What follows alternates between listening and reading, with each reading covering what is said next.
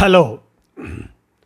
కానమోకు కథావచనం మోహనవచనం పరిజ్ఞాన హితబాండం శ్రోతలకు ఆహ్వానం నమస్కారం.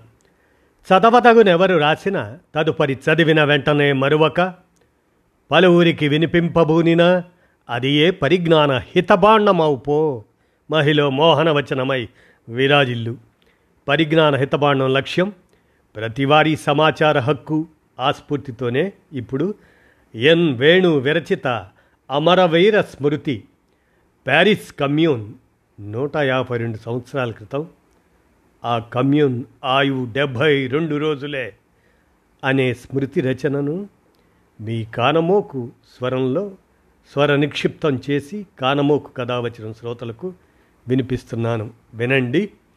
ప్యారిస్ కమ్యూన్ ఆయువు డెబ్భై రెండు రోజులే. ఇక వినండి.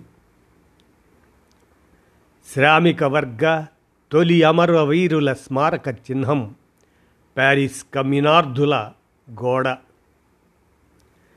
ఇవాల్టికి సరిగ్గా నూట యాభై రెండు సంవత్సరాల క్రితం నూట నలభై ఏడు మంది కమ్యూన్ పరిరక్షకులను ఒక గోడ ముందు నిలబెట్టి కాల్చి చంపి మృతదేహాలను గోడ పక్కన కందటంలోకి తోసేశారు. అది పద్దెనిమిది వందల డెబ్భై ఒకటి మే ఇరవై ఏడు ప్యారిస్లోని ఫెర్లాషాయిస్ ఖనన స్థలి. అప్పటికి పది వారాలుగా సాగుతున్న ప్యారిస్ కమ్యూన్ను తొట్ట తొలి శ్రామిక వర్గ రాజ్యాధికారాన్ని కాపాడుకునే చిట్ట చివరి ప్రయత్నంలో ఈ నూట నలభై ఏడు మంది వీరులు ఒరిగిపోయారు వ్యవస్థను ధిక్కరించి పోరాడి ఓడిపోయిన వీరులలో వారు మొదటివారు కారు చివరివారు కారు.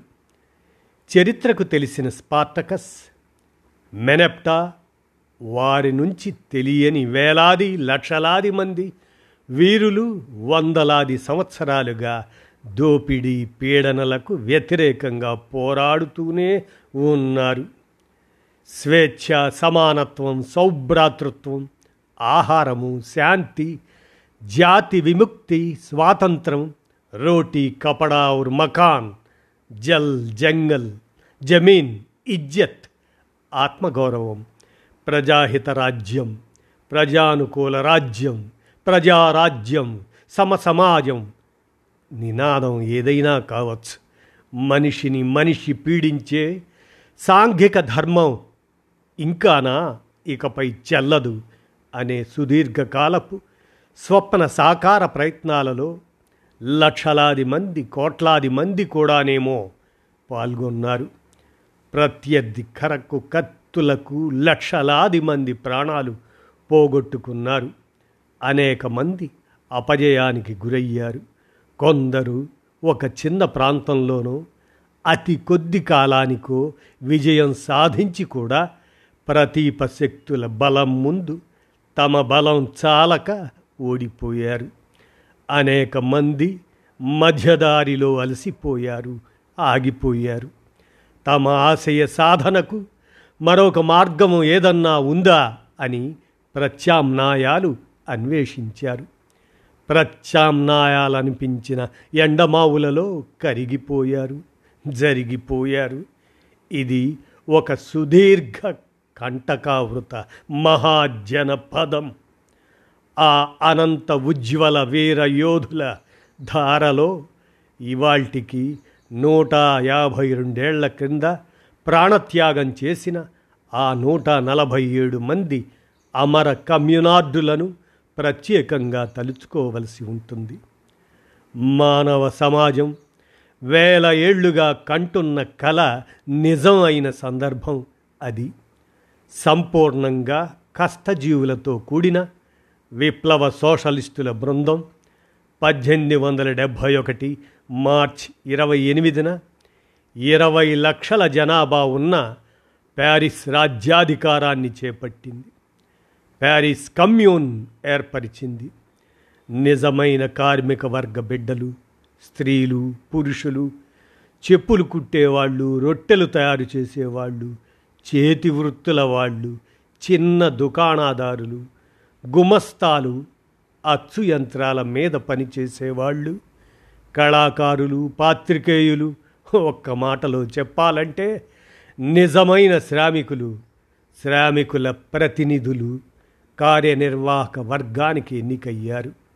ప్యారిస్ కమ్యూన్ నిర్వాహక వర్గ సభ్యులలో ఒకరు మేలుకోండి పేద ప్రజలారా అనే అంతర్జాతీయ గీతం రాసిన కవి యూజిన్ పొటియర్ స్వయంగా హమాలి.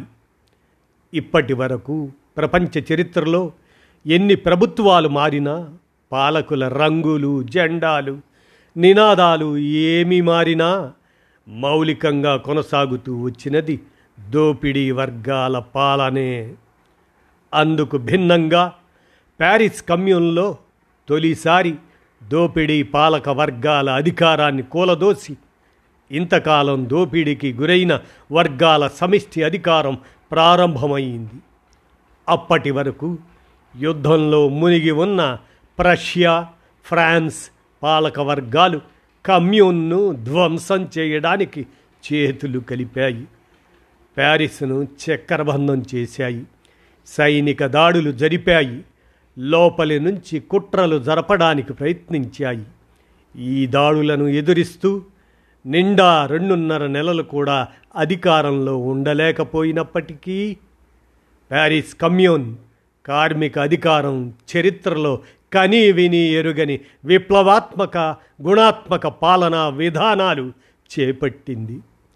అధికారంలో ఉన్న డెబ్భై రెండు రోజులలో ఒకవైపు అనేక యూరోపియన్ రాచరిక ప్రజాస్వామిక పాలకుల కుట్రలను కుహకాలను సైనిక దాడిని ఎదిరించి పోరాడుతూనే శ్రామిక వర్గం రాజ్యాధికారానికి వస్తే ఎన్ని అద్భుతాలు సృష్టించగలదో ప్యారిస్ కమ్యూన్ చూపింది. మరణశిక్షను రద్దు చేసింది. ప్యారిస్ నగరంలో అప్పటికి మరణశిక్ష అమలవుతుండిన గెలటిన్ను కూల్చివేసి తన సంకల్పాన్ని ప్రతీకాత్మకంగా కూడా ప్రకటించింది. పొరుగు రాజ్యాలతో దురహంకార అనవసర యుద్ధాలు జరపడానికి యుద్ధం లేకపోయినా వేలాది లక్షలాది మందిని కూర్చోబెట్టి దేశ ప్రజల సంపదను మెక్కబెట్టి వృధా చేయడానికి కారణమైన సైన్యాన్ని రద్దు చేసింది. అప్పటికి యూరోప్లో ఉండిన యువకుల నిర్బంధ సైనిక నియామకాలను రద్దు చేసింది. ప్రజలందరూ అవసరమైనప్పుడు సైనికులుగా మారాలి అనే పూర్తికాలం సైనికులుగా ఉండని ప్రజా సాయుధ దళమే అవసరమైతే దేశ రక్షణ చేస్తుందనే కొత్త పద్ధతి ప్రవేశపెట్టింది. నెపోలియన్ కాలంలో పొరుగు దేశాల మీద యుద్ధాలు చేసి ఫ్రాన్స్ స్వాధీనం చేసుకున్న ఆయుధాలు కరిగించి ప్యారిస్లో నిర్మించిన ప్లేస్ వెండోమ్ అనే స్మారక చిహ్నాన్ని ధ్వంసం చేసింది. ఫ్రెంచ్ జాతీయ దురహంకారాన్ని రద్దు చేయాలని జాతీయ దురహంకారానికి ఇతర జాతుల పట్ల ద్వేషానికి చిహ్నంగా ఉన్నందువలనే ప్లేస్ వెండోమును కూల్చివేస్తున్నాము అని ప్రకటించింది. ఫ్రెంచ్ విప్లవపు రోజుల్లో చక్రవర్తిని నడివీధిలోకి లాగి వధించినందుకు క్షమాపణ కోరుతూ తర్వాతి కాలంలో నిర్మాణమైన ప్రాయచిత్తపు ప్రార్థనాలయాన్ని ధ్వంసం చేసింది. ఇళ్ళ అద్దెలు రద్దు చేసింది. అప్పుల చెల్లింపుల మీద మూడేళ్ళ మారిటోరియం ప్రకటించింది. తాకట్టు పద్ధతి రద్దు చేసి అప్పటి వరకు ప్రభుత్వ ఖజానాలో ఉండిన తాకట్టు వస్తువులు వెనక్కి ఇచ్చేసింది. విదేశీయులకు కూడా సమాన హక్కులు ప్రకటించింది. కమ్యూన్కి చెందిన ఏ అధికారికి సగటు కార్మికుని వేతనం అప్పటి ఫ్రాన్స్లో అది నెలకు ఐదు వందల ఫ్రాంకులు. దానికన్నా ఎక్కువ ఉండకూడదు అని నిర్ణయించింది. రాజ్యానికి చర్చికి సంబంధం రద్దు చేసింది. మత కార్యకలాపాలకు మతాధికారులకు రాజ్యం నిధులు ఇచ్చే పద్ధతిని రద్దు చేసింది. చర్చి ఆస్తుల స్వాధీనం ప్రారంభించింది. విద్యా సంస్థల్లో విద్యా బోధన విషయంలో చర్చి జోక్యాన్ని మత జోక్యాన్ని రద్దు చేసింది. మూతబడిన కర్మాగారాలను తెరచి ఆ కర్మాగారాల కార్మికులతోనే సహకార సంఘాలు ఏర్పాటు చేసి ఆ కర్మాగారాలను నడిపించింది. ఐదు లక్షల మంది కార్మికులతో ఏర్పడిన ఈ సహకార సంఘాల సమాఖ్య కోసం ప్రయత్నాలు ప్రారంభించింది. పాత కర్మాగారాల యజమానుల అక్రమాల మీద చర్యలు ప్రారంభించింది. వారు ఇంతకాలం కార్మికుల దగ్గర వసూలు చేసిన అక్రమ జరిమానాలను వెనక్కి ఇప్పించడం ప్రారంభించింది. బాల కార్మికుల శ్రమను రాత్రిపూట శ్రమను నిషేధించింది. ఉద్యోగ నియామకాలలో పారదర్శకత ప్రజాస్వామ్యం వికేంద్రీకరణ కోసం కొత్త వ్యవస్థలను నిర్మించింది. ఆ డెబ్భై రెండు రోజులలో అసహజ మరణాలు లేవు హత్యలు లేవు దొంగతనాలు లేవు బందిపోట్లు లేవు. రెండు కిలోమీటర్ల అవతల ప్రష్యన్ ఫ్రెంచ్ సైన్యాలు పొంచి ఉండగా ప్యారిస్ కమ్యూన్ ఇవన్నీ సాధించింది. ఎంత సృజనాత్మకంగా ఎన్నెన్ని పనులు చేయడానికి కార్మిక వర్గానికి శక్తి ఉందో అవన్నీ చేసి చూపింది. ప్యారిస్ కమ్యూన్ను చక్రబంధంలో పెట్టిన ప్రష్యన్ ఫ్రెంచ్ సైన్యాలకు చిట్ట చివరికి మే ఇరవై ఒకటిన ప్యారిస్లో ప్రవేశించడానికి అవకాశం దొరికింది. ఆ కమ్యూన్ వ్యతిరేక సైన్యాలను కమ్యూనార్డులు అనేక చోట్ల బ్యారికేడ్లతో వీధి పోరాటాలతో అడ్డుకోవడానికి ప్రయత్నించారు. అయినా వెర్సైల్స్ సైన్యాలు ప్రష్యన్ సైన్యాలు లోపలికి చొచ్చుకు వస్తూ ఒక్కొక్క ప్రాంతం మీద దాడి చేస్తూ కార్మిక వర్గ రాజ్యాధికారాన్ని కూలదోస్తూ వందలాది వేలాది మందిని ఊచకోత కోస్తూ మే ఇరవై ఏడు సాయంత్రం ఆరు గంటలకు కార్మిక వర్గపు చిట్ట చివరి స్థావరం అయిన ఫెర్లాషాయిస్ సిమెటరీ దగ్గరికి చేరాయి. ఫిరంగులతో సిమెటరీ సింహద్వారాన్ని బద్దలు కొట్టి లోపల ప్రవేశించాయి. ఆ సైనికుల సంఖ్యాబలం ఆయుధ బలం దాని ముందు సమాధులను గోడలను రక్షణగా తీసుకొని పోరాడిన కమ్యూనార్డుల బలం సరిపోలేదు.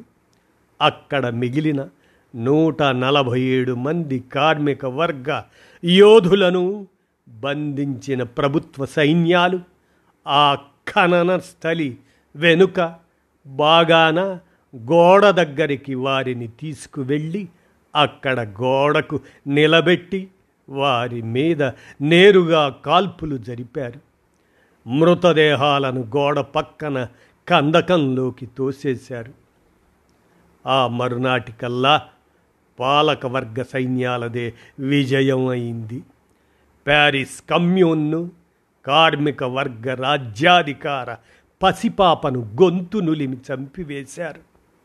సమకాలీన యూరప్ చరిత్రకారులందరూ రక్తసిక్త వారం అని అభివర్ణించిన ఆ వారం రోజులలో ఇరవై వేల మంది కమ్యూనార్డులు హత్యకు గురయ్యారు. నలభై ఐదు వేల మంది కమ్యూనార్డులను బందీలుగా పట్టుకొని తూతూ మంత్రపు విచారణలు జరిపి మరణ శిక్షలు ద్వీపాంతరవాస శిక్షలు జైలు శిక్షలు విధించారు. వేలాది మంది కమ్యూనార్డులు శరణార్థులుగా ఇతర యూరోపియన్ దేశాలకు తరలి వెళ్ళారు. వర్సైల్స్ ప్రభుత్వ నేత అడాల్ఫ్ థయోర్స్ ప్యారిస్ కమ్యూన్ మీద తమ విజయాన్ని ప్రకటిస్తూ గర్వంగా సోషలిజాన్ని అంతం చేశాం అన్నాడు. పాలకవర్గ అధినేతలు వందలాది సార్లు చేసిన ప్రకటన అది. అదే ప్రకటన పదే పదే వందలాది సార్లు చేశారంటేనే వాళ్ళు ఆశించిన అన్న పని జరగలేదని జరగటం అసాధ్యమని అర్థం. ఆ కమ్యూనార్డుల గోడ గురించి మొదటిసారి కొండపల్లి సీతారామయ్య గారి వ్యాసంలో అంతకు మూడు సంవత్సరాల ముందే ఆంధ్రభూమిలో వచ్చైన ఆ వ్యాసాన్ని పంతొమ్మిది వందల డెబ్భై ఐదు మార్చ్ సంచిక సృజనలో పునర్ముద్రించినప్పుడు చదివాను అని ఎన్ వేణు అన్నారు. అప్పటి నుంచి రెండు వేల పదిహేడు మేలో విరసం నిర్వహించిన పాఠశాలలో ప్యారిస్ కమ్యూన్ మీద మూడు నాలుగు గంటలు పాఠం చెప్పడానికి మళ్ళీ ఒకసారి చదివే వరకు ఎందరెందరి రచనల్లోనూ ఎన్నోసార్లు ఆ కమ్యూనార్డుల గోడ గురించి ప్రస్తావనలు చదివాను అని ఎన్ వేణు అన్నారు. ఆ పాఠంలోనూ దాని గురించి చెప్పాను అని ఎన్ వేణు అన్నారు. తాను జర్మనీలో ఉండగా రావాలని మిత్రుడు రంజిత్ కోరిన కోరిక మార్క్స్ రెండు వందల పుట్టిన రోజున ఆయన పుట్టిన ఊళ్ళో కార్యక్రమాల్లో పాల్గొనాలనే ఎన్ వేణు కోరిక కలిసి రెండు వేల పద్దెనిమిది మేలో జర్మనీ వెళ్ళే అవకాశం ఎన్ వేణుకు వచ్చింది. యూరప్లో యూకేకు దాన్ని తప్ప మిగిలిన అన్ని దేశాలకు ఒకే వీసా అని తెలిసినప్పుడు మరి ఒకటి రెండు దేశాలైనా చూడాలని ముఖ్యంగా ఫ్రాన్స్కు ప్యారిస్కు వెళ్ళాలనే కోరిక బలపడింది వేణులో. ప్యారిస్లో చూడవలన చూడవలసినవెన్నో ఉన్నాయి. ఉండగలిగిన రెండు మూడు రోజుల్లో చూసే నాలుగైదు స్థలాలు ఎంచుకోవలసి వచ్చినప్పుడు సహజంగానే కమ్యూనార్డుల గోడ దాని ప్రాధాన్యతా క్రమంలో మొదటి స్థానంలో ఉండింది వేణుకి. రెండో రోజుకే వేణుగారి అబ్బాయి విభాతకు అక్కడి తిండి అలసట పడక ఆరోగ్యం చెడిపోయి వేణు వారి ప్రయాణం అర్ధాంతరంగా మారిపోయినప్పుడు మిగిలిన నాలుగైదు గంటల్లో హడావుడిగా కమ్యూనార్డుల గోడ వెతుకుతూ వెళ్ళారు. రెండు వేల పద్దెనిమిది మే పదమూడు మధ్యాహ్నం తిరుగు ప్రయాణం అనగా ఉదయం మొదట విక్టర్ హ్యూగో ఇల్లు చూసి అక్కడ నుంచి ప్యారిస్ సిటీ మ్యాపుల సహాయంతో ఫెర్లాషాయిస్ సిమెట్రీ అయితే చేరగలిగారు. ఎన్ వేణు బృందం. కానీ ఇంగ్లీష్లో ఎవరిని అడిగినా జవాబు లేదట. కమ్యూనార్డుల గోడను ఫ్రెంచిలో మ్యూదే ఫెదయరే అనాలని తెలియదు వీరికి. ఆ వంద ఎకరాలకు పైబడిన మహాఖనన స్థలిలో ఎవరి సమాధి ఎక్కడ ఉందో చెప్పే మ్యాపులు లేవు. నిజానికి ఆ సిమెటరీ ఏటా ముప్పై ఐదు లక్షల మంది సందర్శించే ప్రఖ్యాత యాత్రాస్థలం. పద్దెనిమిదవ శతాబ్ది నుంచి ఉన్న ఈ ఖనన స్థలి పద్దెనిమిది వందల నాలుగులో కవి లా ఫౌంటైన్ నాటకకర్త మోలియర్ వంటి వాళ్ళ అవశేషాలను అక్కడికి మార్చిన తరువాత చాలా ప్రసిద్ధి పొందినదట. ఈ రెండు వందలేళ్ళలో అక్కడ కనీసం పది లక్షల మంది ఖననం అయ్యారట. Balzac Oscar Wilde Marcel Proust Paul Eluard Henri Barbusse Miguel Asturias ఇటువంటి రచయితలు హోమియో వైద్య విధాన స్థాపకుడు శామ్యుల్ హానిమన్ అర్థశాస్త్రవేత్త జేబీ సే తత్వవేత్త లైటాడ్ ఇటువంటి ఎందరినో అక్కడే ఖననం చేశారట. బహుశా రోజుల పాటు తిరగవలసిన చారిత్రక స్థలం అది. అక్కడ ఫ్రెంచ్లో ఎన్నో బోర్డులు ఉన్నాయి ప్రతి సమాధి మీద ఫ్రెంచ్లో వివరాలు ఉన్నాయి కానీ ఇంగ్లీష్లో అక్షరం ముక్కలేదు ఆ రోజు వేణు ఉదయం పదింటికి అక్కడికి చేరేసరికి పుష్పగుచ్చాలు పట్టుకొని తమ బంధుమిత్రుల సమాధుల దగ్గర శ్రద్ధాంజలి ఘటించడానికి ఓ వంద మంది దాకా ఉన్నారు అని వేణు తెలుపుతున్నారు. వారందరూ వారికి కావలసిన చోటికి వెళ్తున్నారు. వేణు చిరునామా చెప్పడానికి కనీసం దిక్కు సూచించడానికి ఎవరూ లేరు అని అన్నారు. అలా ఎంతోమందిని అడిగి ఆఖరికి ఒకరిద్దరు చెప్పిన సూచనల ప్రకారం కమ్యూనార్డుల గోడ దగ్గరికి చేరారు ఎన్ వేణు. నిజంగానే అది ఆ ఖనన స్థలం ఆవరణలో చిట్ట చివరి మూల. అక్కడ అటు ఫర్లాంగు ఇటు ఫర్లాంగు కనుచూపు మేరలో మరెవరూ కనిపించలేదు వేణుగారికి. అప్పటికే ఎవరైనా వచ్చి వెళ్ళారో అంతకు ముందు రోజునో కానీ ఆ తాజా పుష్పగుచ్చాలు నాలుగైదు ఉన్నాయని మౌనంగా కన్నీరు కాచి శ్రద్ధాంజలి ఘటించానని వేణు తన స్మృతిగా చెప్పారు. వారి త్యాగం వృధా కాదు ఆలస్యం కావచ్చు కానీ మానవ జాతి ఎప్పటికైనా తన సమసమాజ స్వప్నాన్ని సాకారం చేసుకున్నప్పుడు ఈ సుదీర్ఘ మహాజనపదం దారి పొడుగున జరిగిన త్యాగాలను రక్తతర్పణాలను గుర్తుంచుకుంటుంది సగౌరవంగా స్మరించుకుంటుంది సవినయంగా శ్రద్ధాంజలి ఘటిస్తుంది. ఈ స్వప్నం చెదిరిపోకుండా కాపాడుతుంది అని వేణు తనకు తానే ఆశ్వాసం చెప్పుకున్నారు. ఆ వీరుల స్ఫూర్తికి వాగ్దానం చేశారు.